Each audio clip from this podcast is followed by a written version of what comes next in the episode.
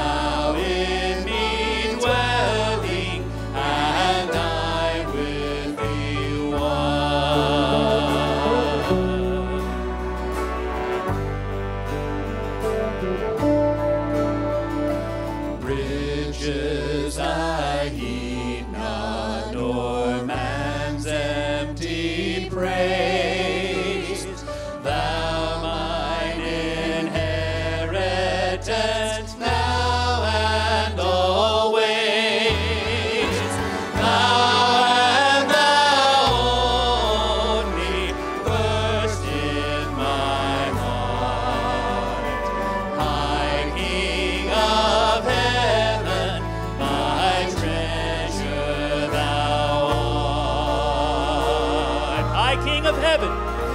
High King of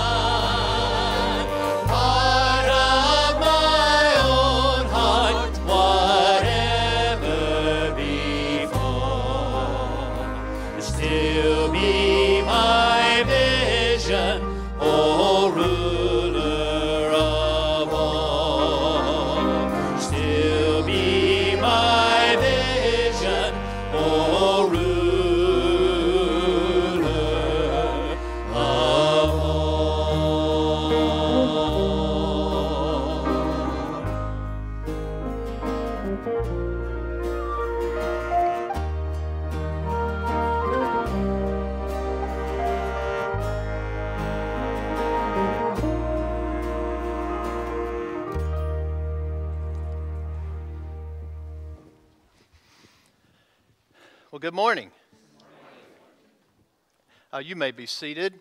Um, I think my wife will be disappointed. That's one of her favorite hymns. But she's in the nursery today. Y'all know how that is to miss out on something. Am I on, guys? I don't think I'm on. Testing one. Testing, okay. All right. Again, I wake up sometimes and I feel like I've slept underwater. Y'all know how that feels? Fluid in your ears. It's good to have you here today. Uh, it's a blessing uh, to come together and worship the Lord. And there is a special lady. I don't know, Miss Alice Hughes, did you come today? There, where is she? There she is.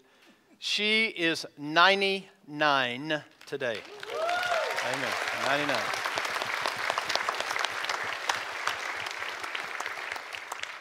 That's a long time to live, isn't it?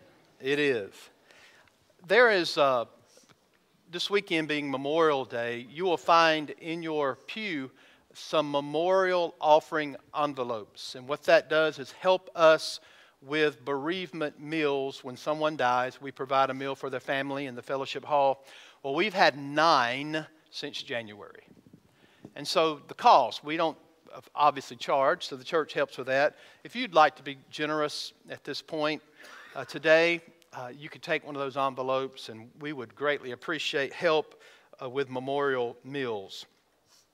This is also Memorial Day, and on this day we honor the men and women who died while serving in the U.S. military. If you think about it, its origins go all the way back to the Civil War, at which time it was called, anybody know?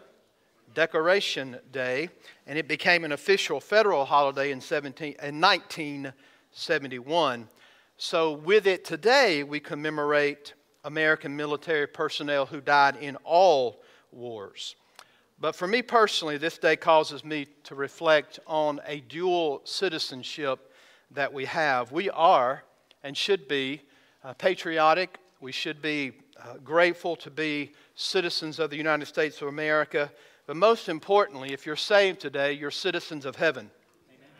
Philippians 3:20 reminds us. Paul says, "But our citizenship is in heaven, and from it we wait for a savior, the Lord Jesus Christ." I think it is obvious today that this is not the America that our loved ones gave their lives for. And it has to break our hearts in many, many ways. You hear so much said negatively about military, and many, many people say uh, in leadership in Washington that there are no heroes. They don't feel like the men and women who gave their lives were heroes for freedom. I disagree, right? So today, I'm going to do something unique and unusual for me. I'm going to deal with some of these controversial issues that are, that are pressing upon us. Why would I talk about critical race theory and intersectionality and social justice? Because our church is going to face it. We already have. So I'm going to deal with those things today best I know how. I'm a preacher, I'm not a, a, a political science guy like my son the definitions you see on the overhead today are and have been provided by my son Timothy, who's a political science major. There's so many ins and outs and nuances to critical race. I'm going to do my best, okay? I know we've got children in here too. There was no children's church today, all right? So uh, maybe they'll learn something about critical race theory. I don't know. But praise God for you being here today. And we do this only because I'm a shepherd to my people, and the church needs to know how to respond. Amen. Let's pray. Father, you're so good to us. Lord, we are thankful for those who gave their lives for our freedom. And Lord, I know in the grand scheme of things, freedom in Christ is what's most important. We know that, Lord, but we're also grateful and thankful that we still have many freedoms in our country. And Father, we pray that they'll be preserved that we will learn to look upon people as souls and hearts that are separated from you if they're not saved. And that all of us, in fact, only came from one race, Adam and Eve, and all of us need Jesus. We need the gospel. Thank you for the scriptures that remind us that the gospel has broken down every dividing wall, whether it be geographical or racial or economic, whatever that may be. We thank you for the gospel of Jesus Christ. And it's in his name we pray this prayer, the name of Jesus, the name above every name. Amen. Amen. Amen.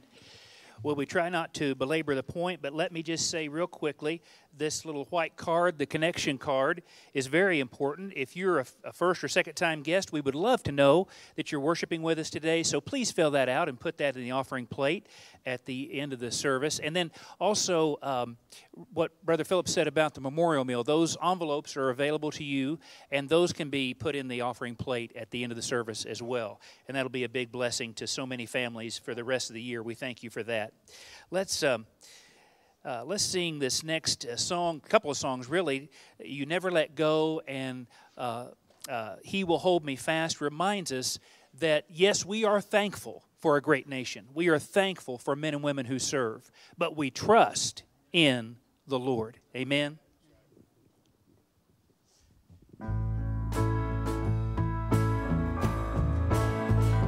Even though I walk through the valley of the shadow of death. Your perfect love is casting out fear. And even though I'm caught in the middle of the storms of this life, I won't turn back.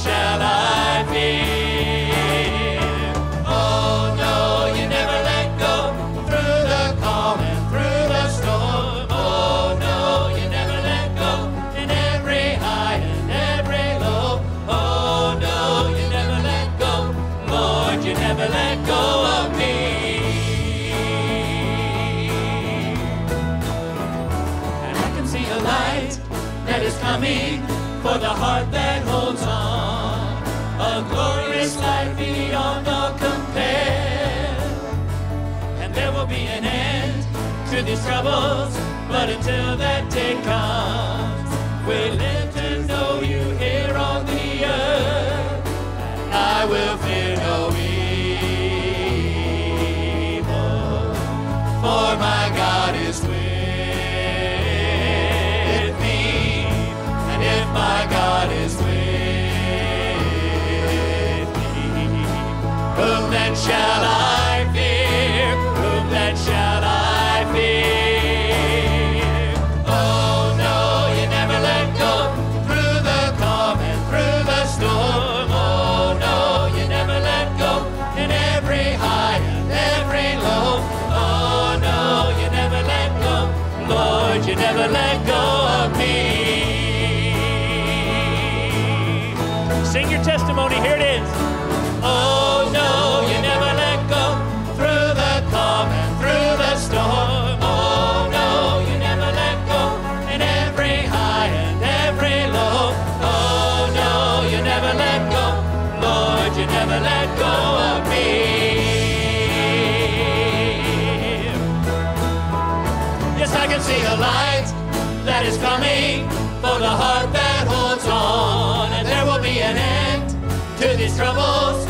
until that day comes.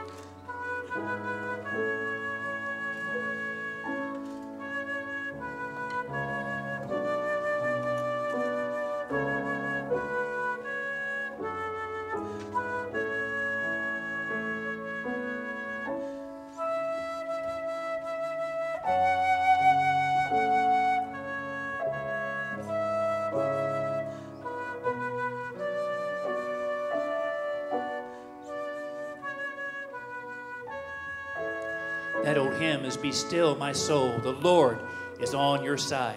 Gives you great comfort, doesn't it? Amen.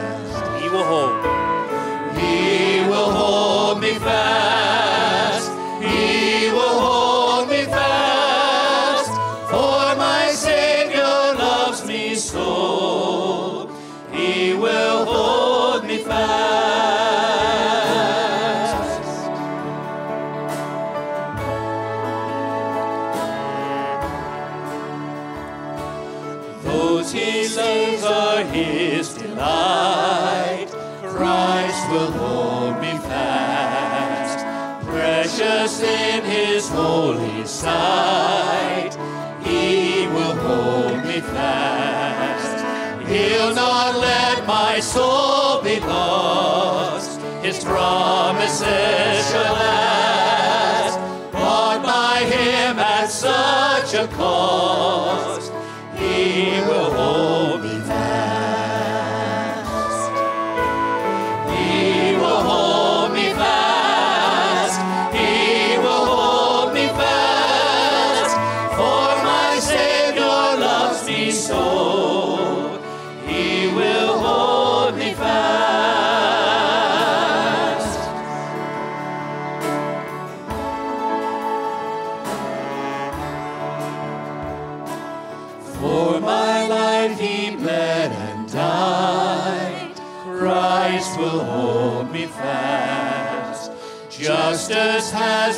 that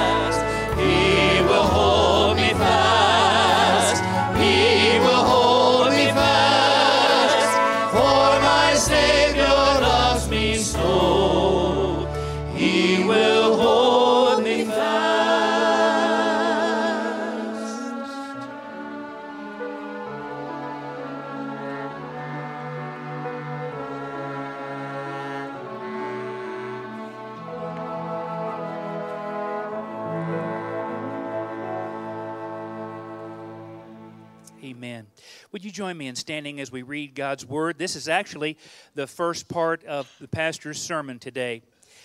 Now, who is there to harm you if you are zealous for what is good? But even if you should suffer for righteousness' sake, you will be blessed. Have no fear of them, nor be troubled.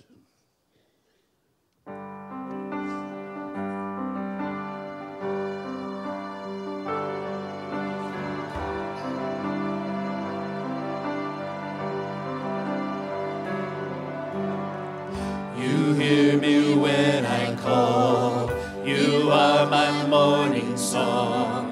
Though darkness fills the night, it cannot hide the light.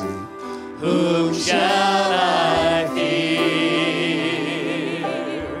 You crush the enemy underneath my feet. You are my sword and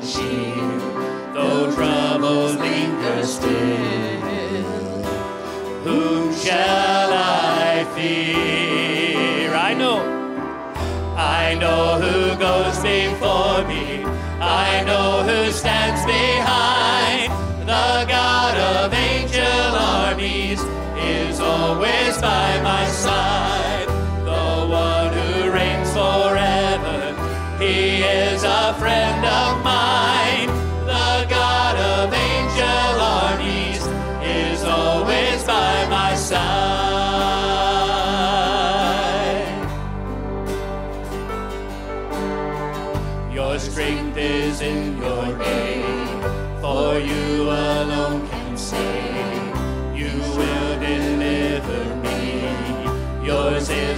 victory. Whom shall I fear? Whom shall I fear? Oh, whom shall I fear? With conviction, sing it. I know who goes before me. I know who stands behind. The God of angel armies is always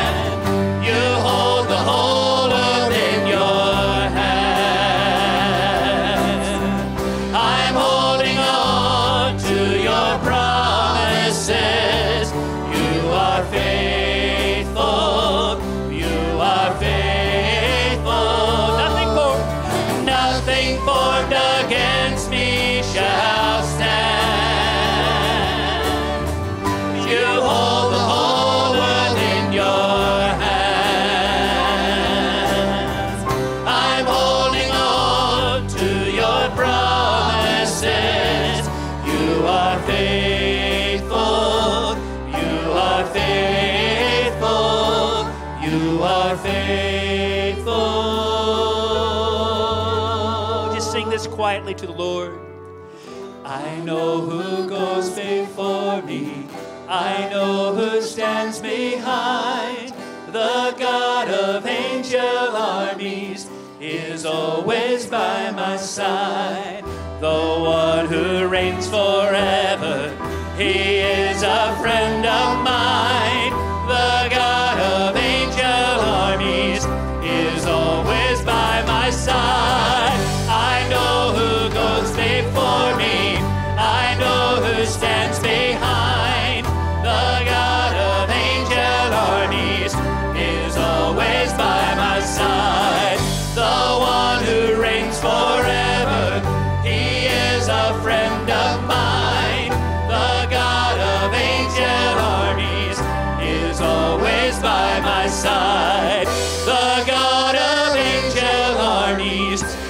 Is always by my side.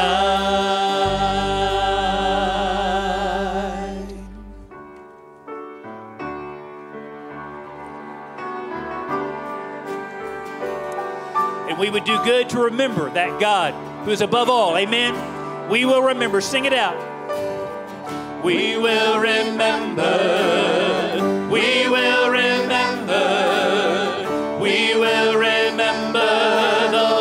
of your hands. We will stop and give you praise, for great is thy faithfulness. Sing that again. We will remember. We will remember.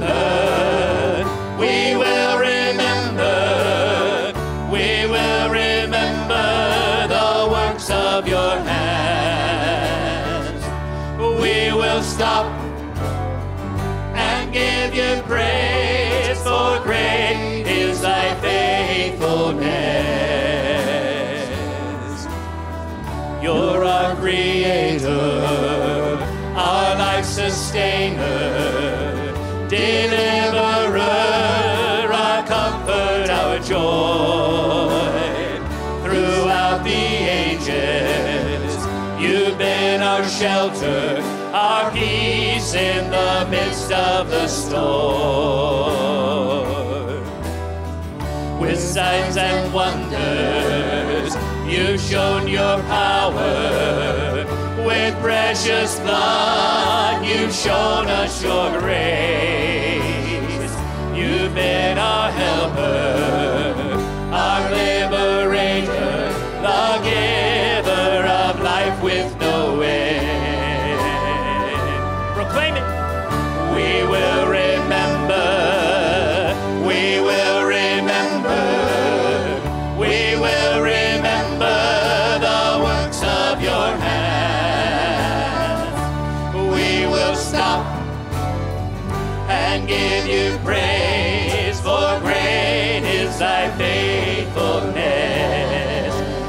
when times are difficult, when we walk through life's darkest valleys, we will look back at all you have done.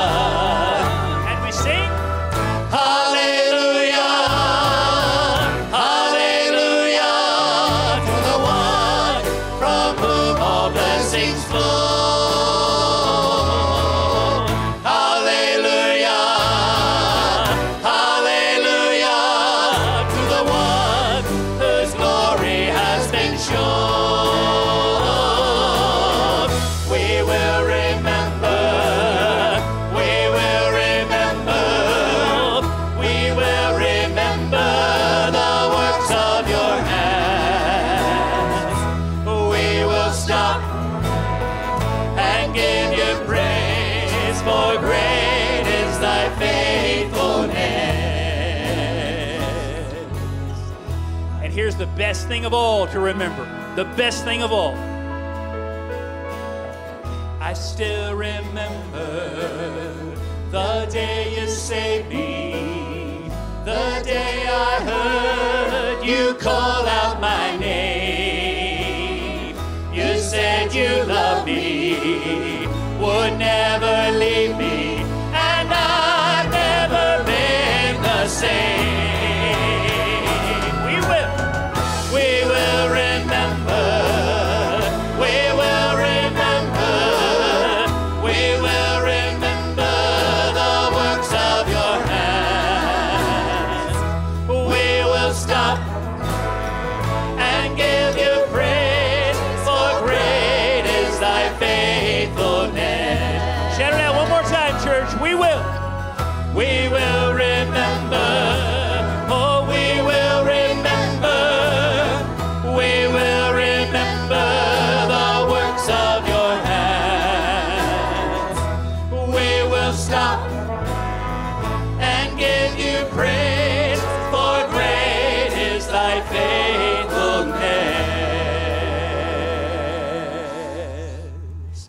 me in this chorus. Great is thy faithfulness. Great is thy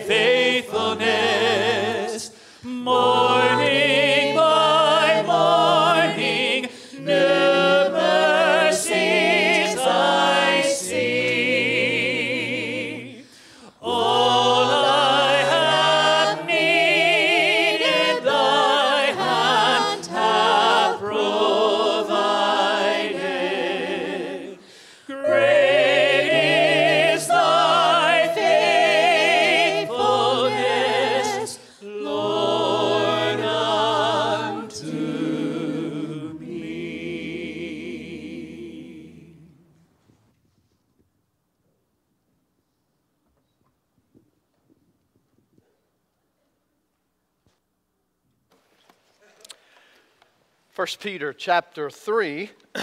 Let me set the context before we begin. Listen to the word of the Lord. First Peter 3, beginning in verse 13. Now, who is there to harm you if you are zealous for what is good? But even if you should suffer for righteousness' sake, you will be blessed. Have no fear of them, nor be troubled, but in your hearts honor Christ. Some translations will say sanctify Christ as Lord, the Lord as holy, always being prepared to make a defense to anyone who asks you for a reason for the hope that is in you, yet do it with gentleness and respect, having a good conscience, so that when you are slandered, those who revile your good behavior in Christ may be put to shame. For it is better to suffer for doing good, if that should be God's will, than for doing evil. Peter focuses on the theme, 1 Peter, of hope in the midst of suffering. Unbelievers cannot accept this kind of paradox that we would have joy and we would continue on with hope even in the midst of suffering and or persecution. the actual resurrection of Jesus from the dead is where we get our hope. Chapter 1, verse 3. It's the living hope that we have in Christ Jesus the Lord. But ultimately, the reason Peter would say what he says in verse 13 is because of what is said at the end of chapter 2. Just listen. For to this you have been called, because Christ also suffered for you, leaving you an example so that you might follow in his steps. He committed no sin, neither was deceit found in his mouth. When he was reviled, he did not revile in return. When he suffered, he did not threaten, but continued entrusting himself to him who judges justly. He himself bore our sins in his body on the tree that we might die to sin and live to righteousness. By his wounds you have been healed. For you were all straying like sheep, but have now returned to the shepherd and overseer of your souls. So ultimately, Christ provides both the model and the inspiration for how we respond to our world when we may receive persecution, when you may suffer for the cause of Christ because of what you actually believe. Now, back in June of, 19, uh, of 2015, something happened that certainly caused the church to take a step backwards and and uh, to actually have to be challenged in areas. And if you remember, in June 20, on June 26 of 2015, the Constitution of the United States guarantees a right to same-sex marriage in all 50 states. And I remember thinking about what will the church do? How will we live faithfully to the glory of God when that's actually what our Constitution grants people? Well, my response is we have to stand firm on the truth of the Word of God. God's Word is absolutely crystal clear in this regard. Marriage is a design of our God in creation. It is God's design. So it is made for one man and for woman. Genesis 2 24. He made them male. Notice, He made them male and female. What our country did was to buy into the idea that marriage is a right to express love. This is not what marriage is. Now, certainly, we express love with, within the confines of marriage. However, this is not an issue of love, it's an issue of Almighty God's design for marriage. It is not about expressing love or constitutionality, it's about the design of marriage that begins with God. So, marriage, the way God designed it, is affirmed in both the Old and the New Testaments. So, in contrast to this design, let's be clear that homosexuality runs totally contrary to God's design. It runs contrary to what God teaches about marriage and what God teaches about sexuality. Homosexuality would not be acceptable in either light. God has given us in marriage a universal standard and homosexuality violates that God given standard.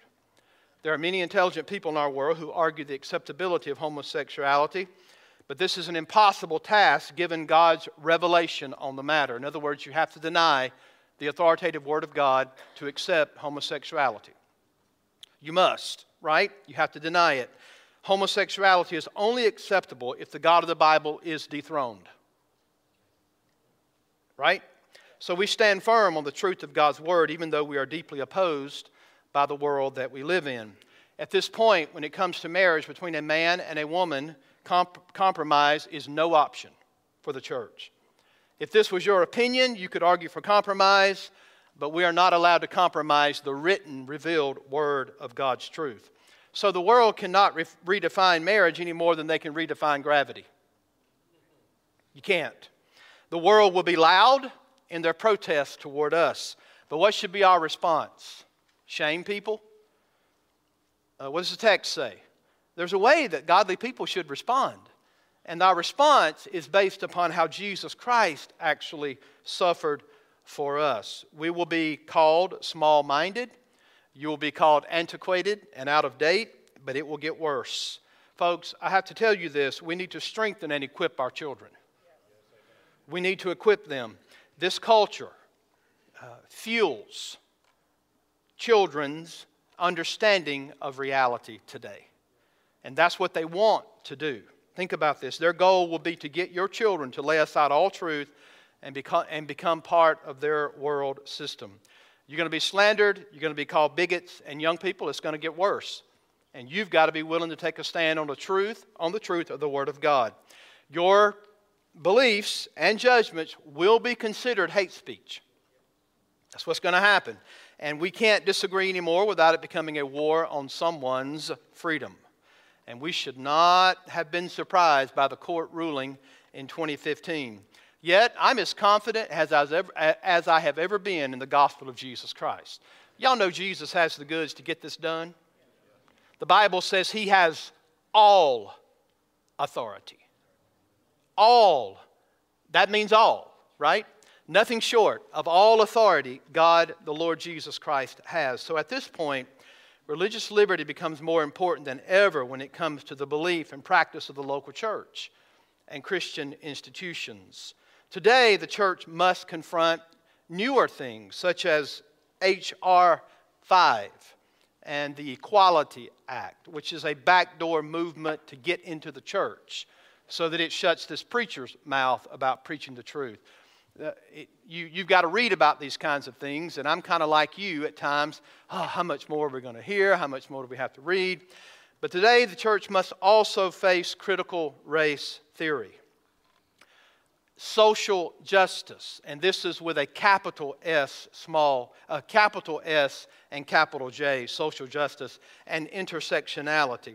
So, let's take a little time, and on the board here, if you start waving the white flag, I'm going to put the brakes on and go right to the Bible text. Okay? But if you can endure for a little while to hear things that are probably foreign to you, it's very good for you to hear this, okay?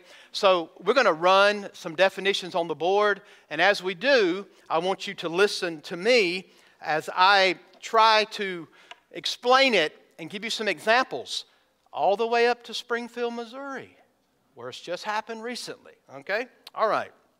So, a critical theory is a product of a long line of philosophical ideas, but they have a shared foundation, and that is they deny and reject the Bible, and they exalt human autonomy.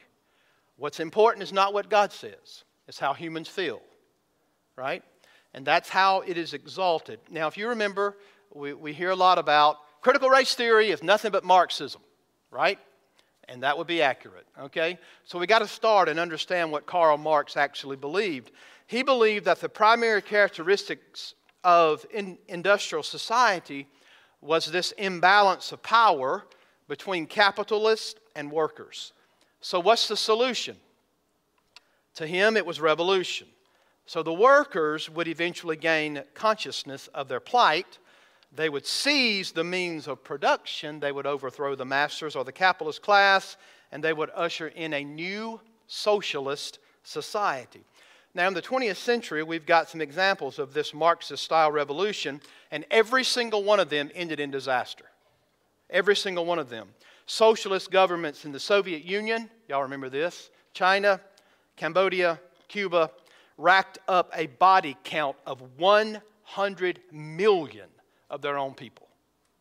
That was the result of Marxism. It unleashed, read the stories, man's darkest brutalities. So by the mid 1960s, Marxist intellectuals saw, well, it failed over there, but we're West Coast scholars, so let's just keep this alive.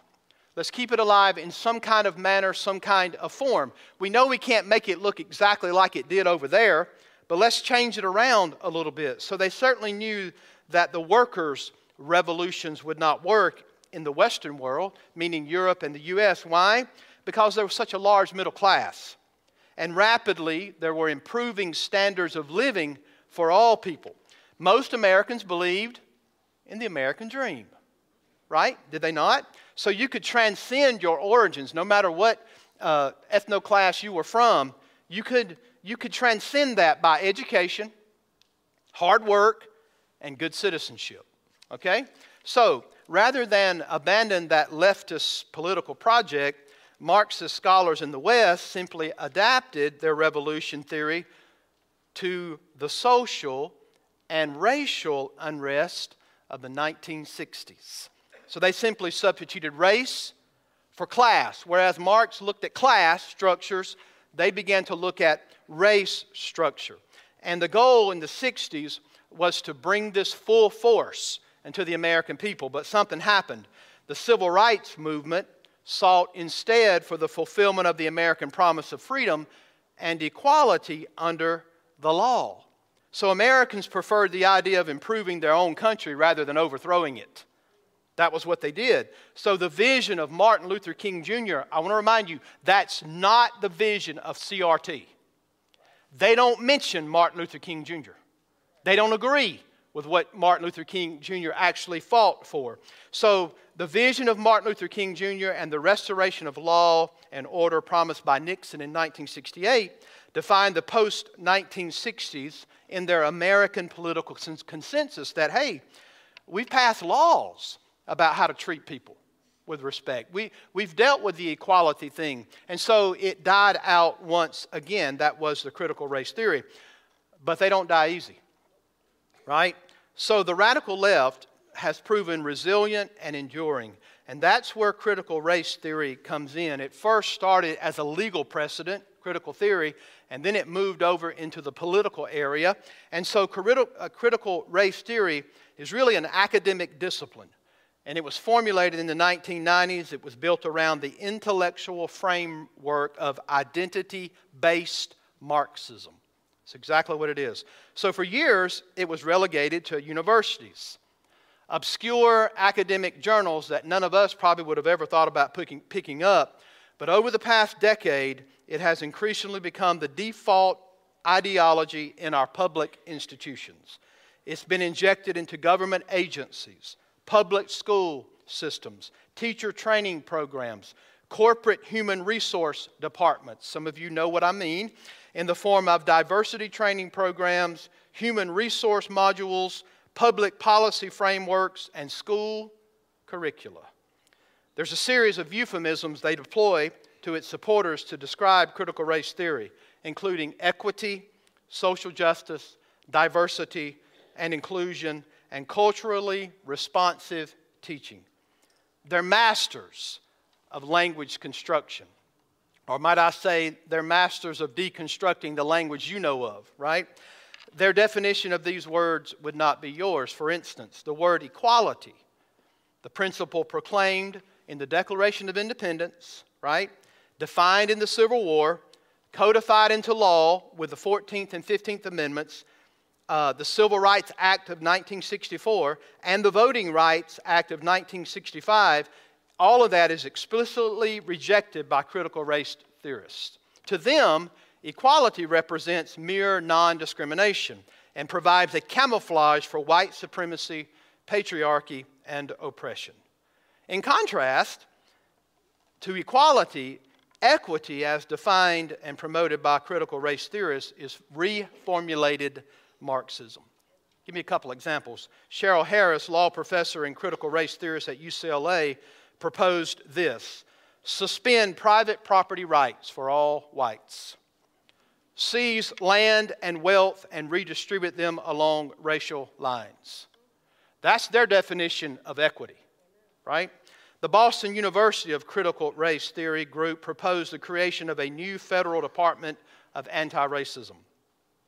This department would be independent of and unaccountable to the elected branches of government and would have the power to nullify and veto or abolish any law at any level of government and curtail the speech of political leaders and others who are deemed insufficiently anti racist. They say in order to truly be anti racist, you also have to be truly anti capitalist. In other words, identity is the means and Marxism is the end. Equity based government, form of government, would mean the end of private property, but also individual rights, equality under the law, federalism, and freedom of speech. These will be replaced by race based redistribution of wealth group based rights, active discrimination, and omnipotent bureaucratic authority. Don't give me 25 cents, I'll say that one again. No, I'm kidding. So, critical race theory prescribes a revolutionary program that would overturn the principles of the Declaration of Independence and destroy the remaining structure of our Constitution. Pretty serious, right? Well, how does it work? How is it, how is it infiltrating? Well, last year the FBI was holding workshops on intersectionality theory. The Department of Homeland Security was telling white employees they were committing micro inequities and had been socialized into oppressor roles. The Treasury Department held a training session telling staff members that virtually all white people contribute to racism and that they must convert everyone in the federal government to the ideology of anti racism. The Sandia National Laboratories, which designs America's nuclear arsenal, this will make you happy, sent white male executives to a three day re education camp where they were told that white male culture was analogous to the KKK, white supremacist, and mass killings. The executives were then forced to renounce their white privilege and write letters of apology to fictitious women and people of color. In California, an elementary school forced first graders to reconstruct, now check this out, first graders to reconstruct their racial and sexual identities and rank themselves according to their own power and privilege. In Springfield, Missouri, just come home? A middle school forced teachers to locate themselves on an oppression matrix based on the idea that straight, white, English speaking Christian males, that'd be me, many of you, are members of the oppressor class and must atone for their privilege and convert white, covert white supremacy. You understand that the critical race theorist filters almost everything through the lens of postmodernism. And that comes from naturalism. And when you, are, when you are a naturalist, you do not believe that God exists, nor did he create the world. No, no wonder that we don't care about humanity. No wonder we've killed 60 million babies in the womb. When you don't believe that God gives identity and creates us and in the design being made in the image of God, then Katie bar the door. This is what society is actually made up of. So, it's a broad ideology that is principally concerned with doing what? Liberating subordinate groups from hegemonic hegemony which is predominance by one group within a society, and they see that dominance looking at, at whites. Now, is there some truth of dominance and the way people act and racism? Well, absolutely. But not as a filter to look at everybody in the world, nor as the real solving problem of the issue we have in the world. So they would see this predominant one group within society with the ability to dominate other groups, to dictate norms and values. Please remember that the foundational presupposition for postmodernists is that objective knowledge is impossible. Now, get this these theorists do not believe in truth, and yet they're claiming to give you the number one truth for all of mankind. They figured this thing out. It's called critical race theory. But yet, they say they don't believe truth, right? That's what they're saying. So, get this now they're claiming that this critical theory is what is foundational for all that we know about our society. So, social justice scholars claim to have the objectively true statement about the organizing principle of society. And again, their basic belief is that society is structured by invisible identity systems, and they are in place in order to preserve their own power. So, every conversation that you would ever come into is a power game, and this is how we know who we are and what we know. It can only be uncovered by language. So, scholarship for social justice will consistently read, we read things that they hate patriarchy. They don't like anything to do with that. They use terms like white supremacy or whiteness or white fragility. They throw these statements out there. You know, uh, imperialism. Do y'all know what cis normality is? They're 100% against that. And what is that? Well, that's when a person's gender identity matches the sex they were assigned at birth. That sounds like the Bible, right? Male or female. They're against cisnormality. They're against heteronormative, which is a worldview that promotes heterosexuality as the normal or preferred sexual orientation, which that's the way the Bible tells it. What about ableism? They're against that. They think that it's discriminate if you are an able bodied person. If you're able to do certain things, then you are discriminated against. Y'all see where this goes? Affects the entire way we think of things. How about fat phobia? That's literally one of them. Yes, it is. So, all of this structuring of society, in their opinion, affects everything. The goal is to dismantle all this stuff.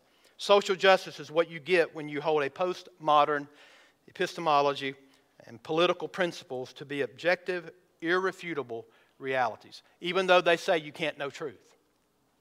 That's what they say. So, social justice is a philosophical and it is a political movement. Now, isn't social justice a nice word? Real nice, isn't it? Well, folks, let's be honest. There's a difference between social justice, small letters, and social justice movement that is in this world. Please remember this. They're not trying to produce a just world, okay? It's not a system that we can use to create a just world. It's a very bad philosophical uh, principle, and it produces very, very bad politics. We know that the idea of social justice is seen throughout Scripture when you see it correctly. Do y'all remember when Cain killed Abel? The Bible tells us that Abel's blood still cries out from the ground. That's definitely social justice, right? How about throughout the Scripture when the believers are told to care for the needs of the poor?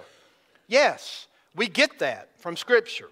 The woe oracles against Israel were because of social injustice, but not social justice movement in our world. There's a major difference. You see how Christians can jump on the bandwagon. We can say, oh, yes, social justice. How can we be a Christian and not be concerned about that? It's not the same. It's not the same, okay?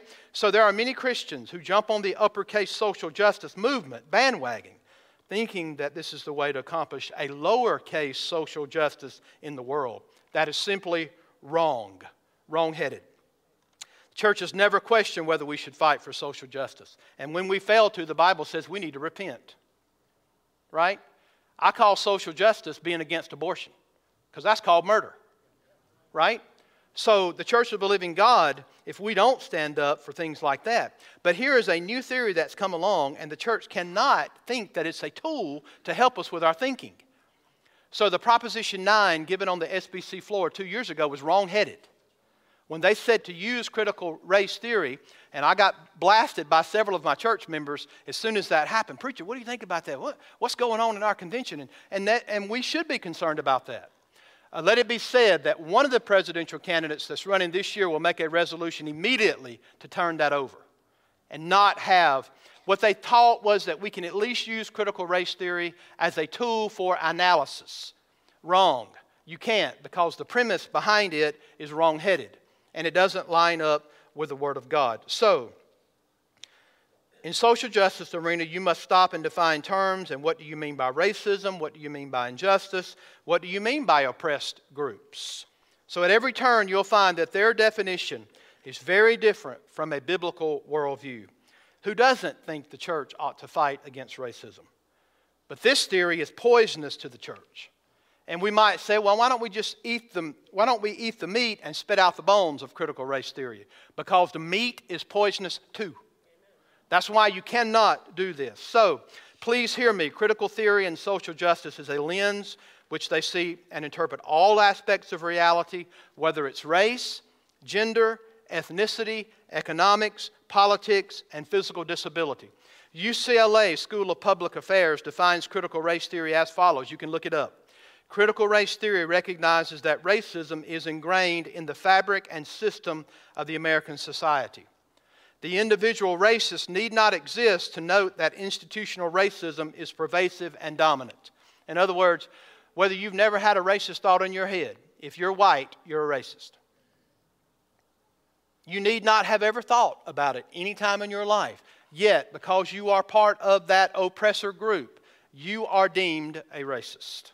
So the individual racist need not exist. They don't really care if you are individually a racist. Even if there has never been a racist thought in your mind, if you are white, you are racist because of the group that you belong to, which is racist, in their opinion. So, some of you are thinking, well, I don't think that way. Well, you just don't know the truth behind it, right? That's what they would say to you. You're part of a group that thinks that way and dominates society. So, the key point in how you can have people who make billions and billions of dollars in the NBA and still say they're of the oppressed is just that belief. All white people are oppressors and they're oppressed even if they make billions of dollars a year. Now you're thinking about watching the media and hearing what we're hearing? When you hear people talk about structures and layers and intersectionality and how this happens and this happens, folks, it's everywhere in our country now. You better get ready for it. It's everywhere. And Ozark, hear me, please do not even think about entertaining teaching critical race theory in our schools. We will start a school at First Baptist Ozark if it happens. Immediately, right? So, CRT would say that Martin Luther King's statement of not judging someone by their color but by their integrity, right? They don't believe that at all. They would say that statement is racist. That's the world we're living in, folks. This is simply put in place, they would say, to marginalize people of color. There's no way that this theory cannot promote division and discord. And you're seeing it, folks. Uh, epic levels of murder, mass shootings every single day. We're seeing it across our land. If the church body imbibes in this, it will cause us to look at each other differently, won't it? And if you look at them through the eyes of CRT, then you're not looking at them through the lens of the Bible. To CRT people, to CRT people, adultism is even a form of oppression. You know what that means? Parents should not tell their kids what to do because that's oppression. They're not for adultism. Y'all see where this is headed? Do you see how bad this is. You are oppressing your kids by ruling over them and influencing them, so the goal is to undermine the family. The goal is to get your kids through the public school. That's the goal.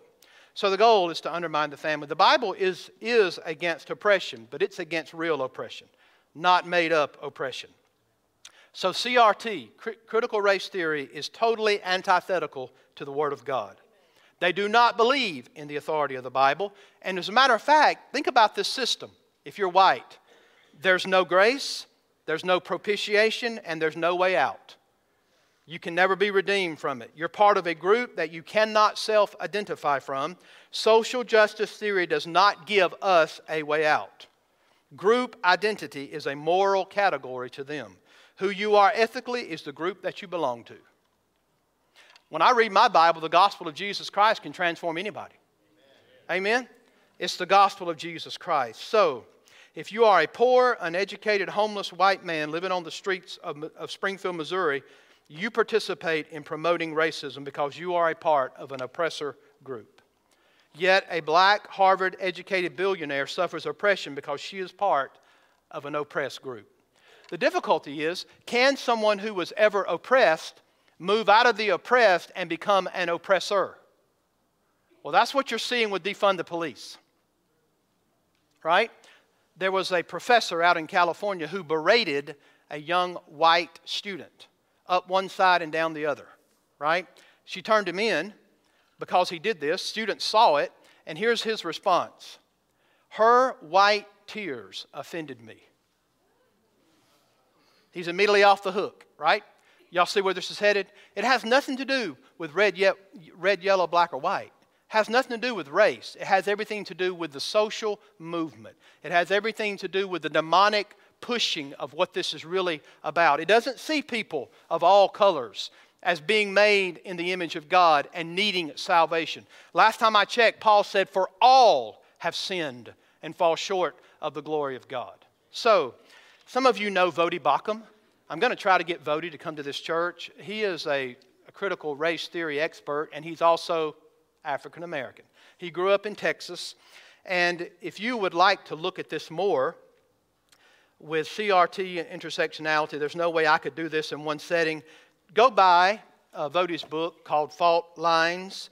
Uh, he said this If you are the oppressed group and you don't agree with social justice theory, meaning if you're actually African American and you don't agree with it, agree with it, then you've just simply internalized your oppression. If you accept the claims of Christ in Christianity, this is what Voddie says, then you will have to deny critical race theory. He describes his work as a plea for churches to beware of destructive heresies. He notes that social justice movement is not just a pseudo religion, but it is actually its own religious movement. The movement has its own cosmology, view of the world, its own saints, its own liturgy, and its own law. Those aspects are very subtle, which makes them attractive to Christians who are rightly concerned about topics such as race, justice, and equality. CRT, he says, is not aligned with Christianity. Their tenets fly in the face of the idea of the sufficiency of the Word of God. So, the CRT teaches that the only way to know the truth is to elevate black, marginalized voices and listen to their stories. But here's the problem people and their feelings become the arbiters of truth. And anyone who disagrees with those feelings is a racist or has actually internalized racism. CRT pushes what's called black liberation theology, which maintains that what needs to happen is people must be delivered from oppression. But here's what Voddie says the Bible teaches that we need a Savior. We don't need black liberation theology, we need Savior theology, right? So the only solution to racism, folks, is the gospel. Preacher friend of mine wrote a book recently, and here's what he said Racism can be nullified by the grace of God. In the economy of God, those walls of division are gone. The things that divide the rest of this world should not be allowed to divide the church of God. Okay, I'm out of time. But here's what I want you to see from our text. In the midst of all of this, what should we do as believers? We ought to, we ought to strive for righteous living. You understand how important that is. Jesus lived this way. Listen to the text. Now, who is there to harm you if you are zealous for what is good? And what's that mean? Normally speaking, if you live a righteous life, people are not going to bother you. Think about this. Normally speaking, uh, if you read above that, it talks about run from evil. Folks, if you run from evil, you're probably not going to get in trouble. It says, do not allow your tongue to get the best of you. Folks, a lot of you will stay out of trouble if you wouldn't bump them gums all the time, right? If you're not gossiping, there's a good chance that you're not going to get in trouble with church people. Look, that's what some of that says. Listen, if you don't cheat on your wife, you might survive and not be killed by the man. You, are probably not going to promote jealousy. You understand what I'm saying? Living uh, righteously usually means you're not going to be harmed. However, when you're seeking what is good, that's usually going to be the case. However, there are times when you suffer for what is right. And the Bible says this. Go- it says it here. There's going to be times when your lifestyle and what you stand upon will, in fact, endanger you. And when that happens, you need to consider yourself blessed of God, right? Because the Bible says that. So, Peter's approach was much like James's count it all joy when you fall into various trials. So, he is making you more like Jesus. And there's a future reward that's a whole lot better than worrying about what people say about you. Okay? And then finally, uh, when you're seeking what is right, sanctify Jesus Christ in your hearts. Y'all see that there? In other words, when Jesus means more to you than anything in this world, then you're going to be doing okay. You set him apart as holy in your life. And when you, when you honor Jesus Christ above all things, then you won't fear what men can do to you right?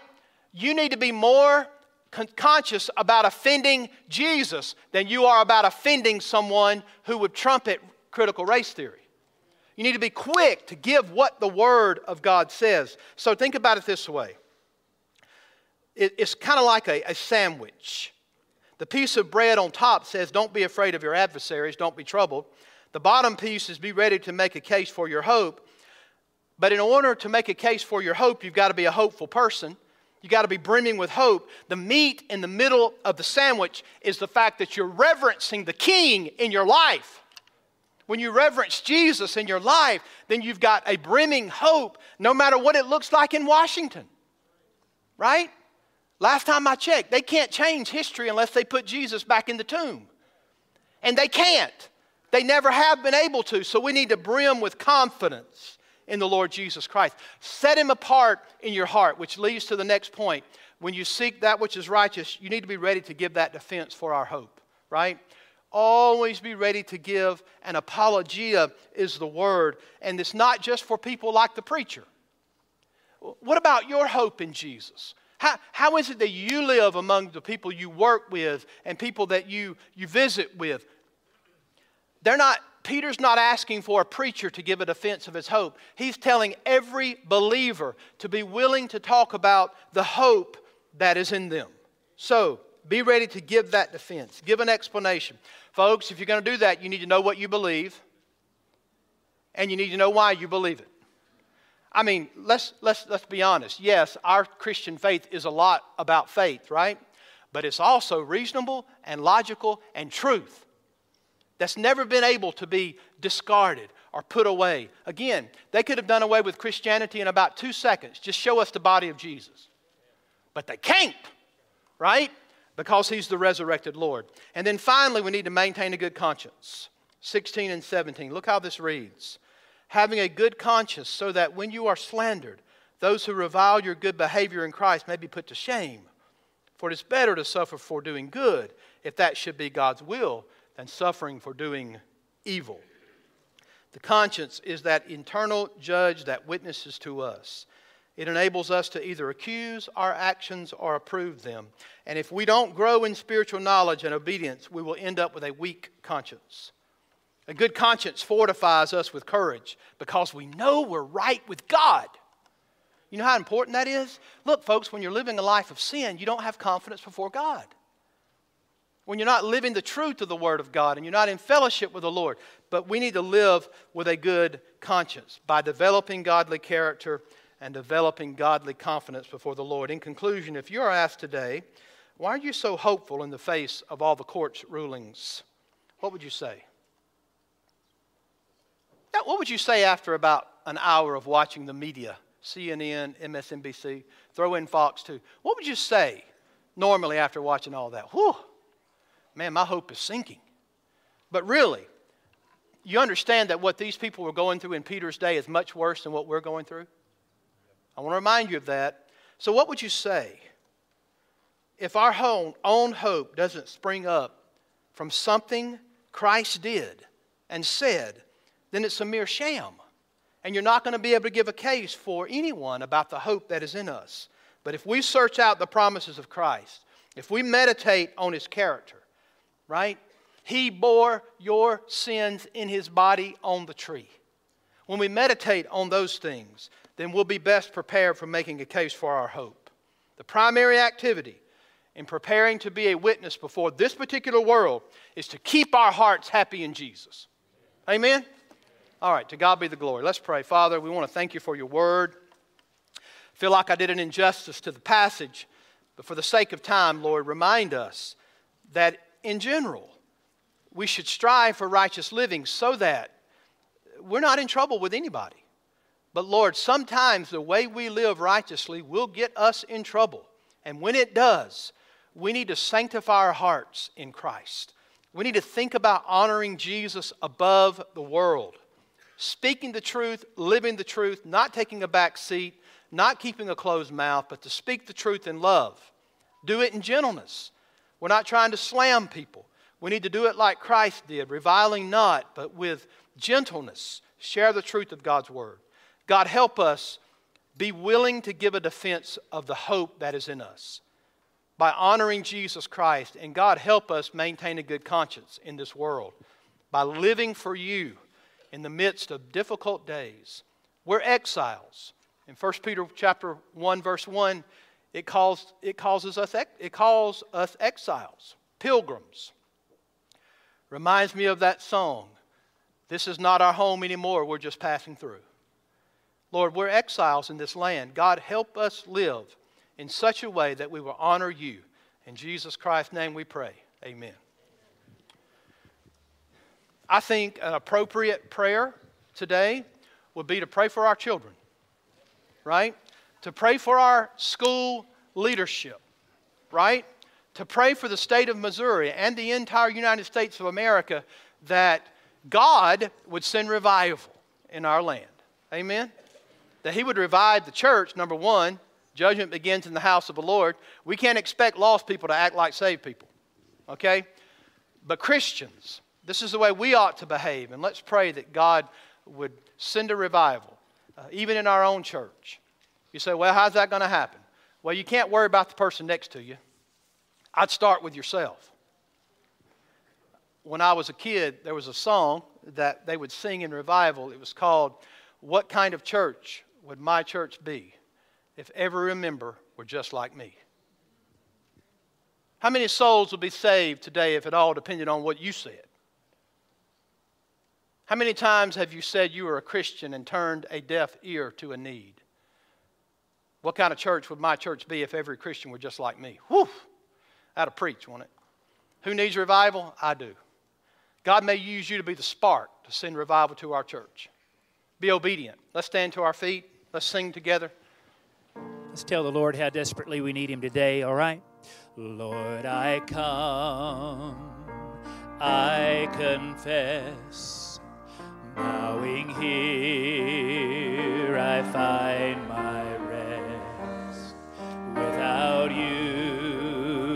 I fall apart. You're the one that guides my heart. Lord, I need you. Lord,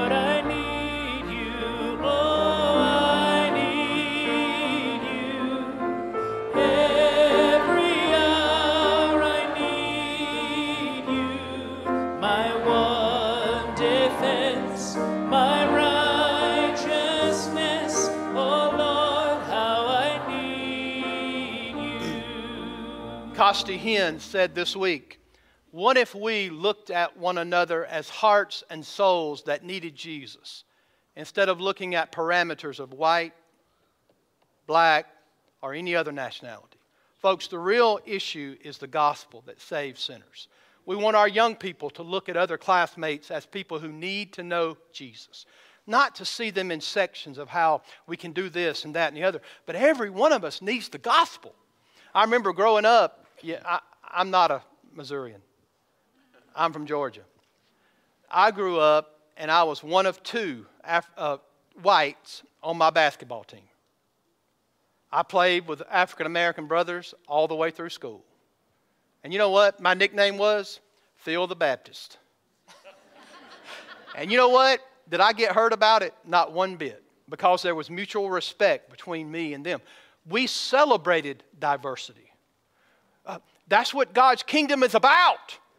It's about diversity. It's about the fact that God can cross any boundary and save people's souls and bring them together, no matter what nationality they are. Folks, that's what the gospel does. We need to celebrate that. Amen? Let's sing one more verse. Where sin runs deep, your grace is more. Where grace is found is where you are. Where you are. And where you are,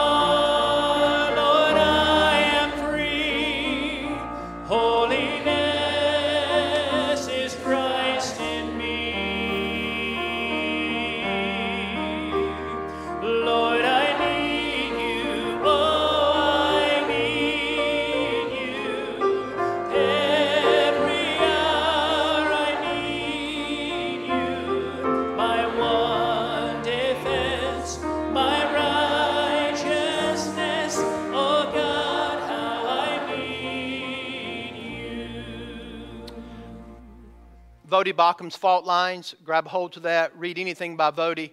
Another guy named Tom Ascol, who was over Founders Ministry. Please read his stuff.